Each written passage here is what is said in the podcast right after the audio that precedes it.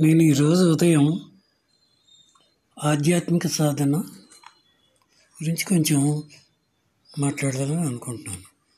జ్ఞానము ఆధ్యాత్మిక జీవనం అనే పుస్తకంలోంచి కొన్ని భాగాలను నేను చదవడం జరిగింది.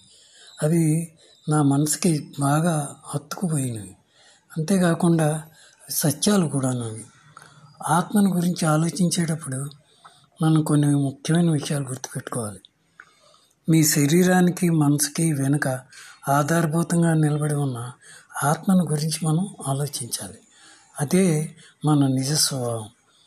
మనం ఏ మేరకు ఈ శరీరం వ్యక్తిత్వం విద్యను తెలుసుకొని మనల్ని మనం ఆత్మస్వరూపులుగా చూడగలుగుతామో ఆ మేరకు మనం నిర్భయత్వాన్ని బలాన్ని పెంపొందించుకొని పవిత్రతను శాంతిని సాధించగలుగుతాం.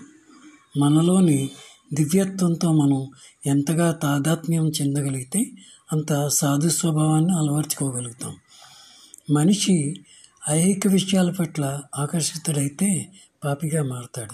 తనలోని ఆత్మను తెలుసుకోవడానికి ప్రయత్నిస్తే సాధు అవుతాడు.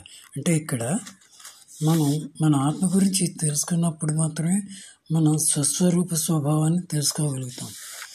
ఒక మనిషి తనను తాను స్వభావరీత్యా పవిత్రమైన స్వయం ప్రకాశమైన ఆత్మ యొక్క స్వరూపంగా చూడడం నేర్చుకోవాలి. నైతిక ఆధ్యాత్మిక జీవితాలలో విజయం సాధించడంలోని రహస్యం ఇందులోనే ఇమిడి ఉంది. మనం ధ్యానం చేసే సమయంలో ఈ విషయాన్ని మన లోతుల్లోనికి బలంగా చెప్పించాలి. అప్పుడు ఆ పవిత్రమైన జ్యోతి స్వరూపమైన ఆత్మ మన శరీరంలోని మనసులోనూ కూడా ప్రకటితమవుతుంది. గుర్తుపెట్టుకోండి దయచేసి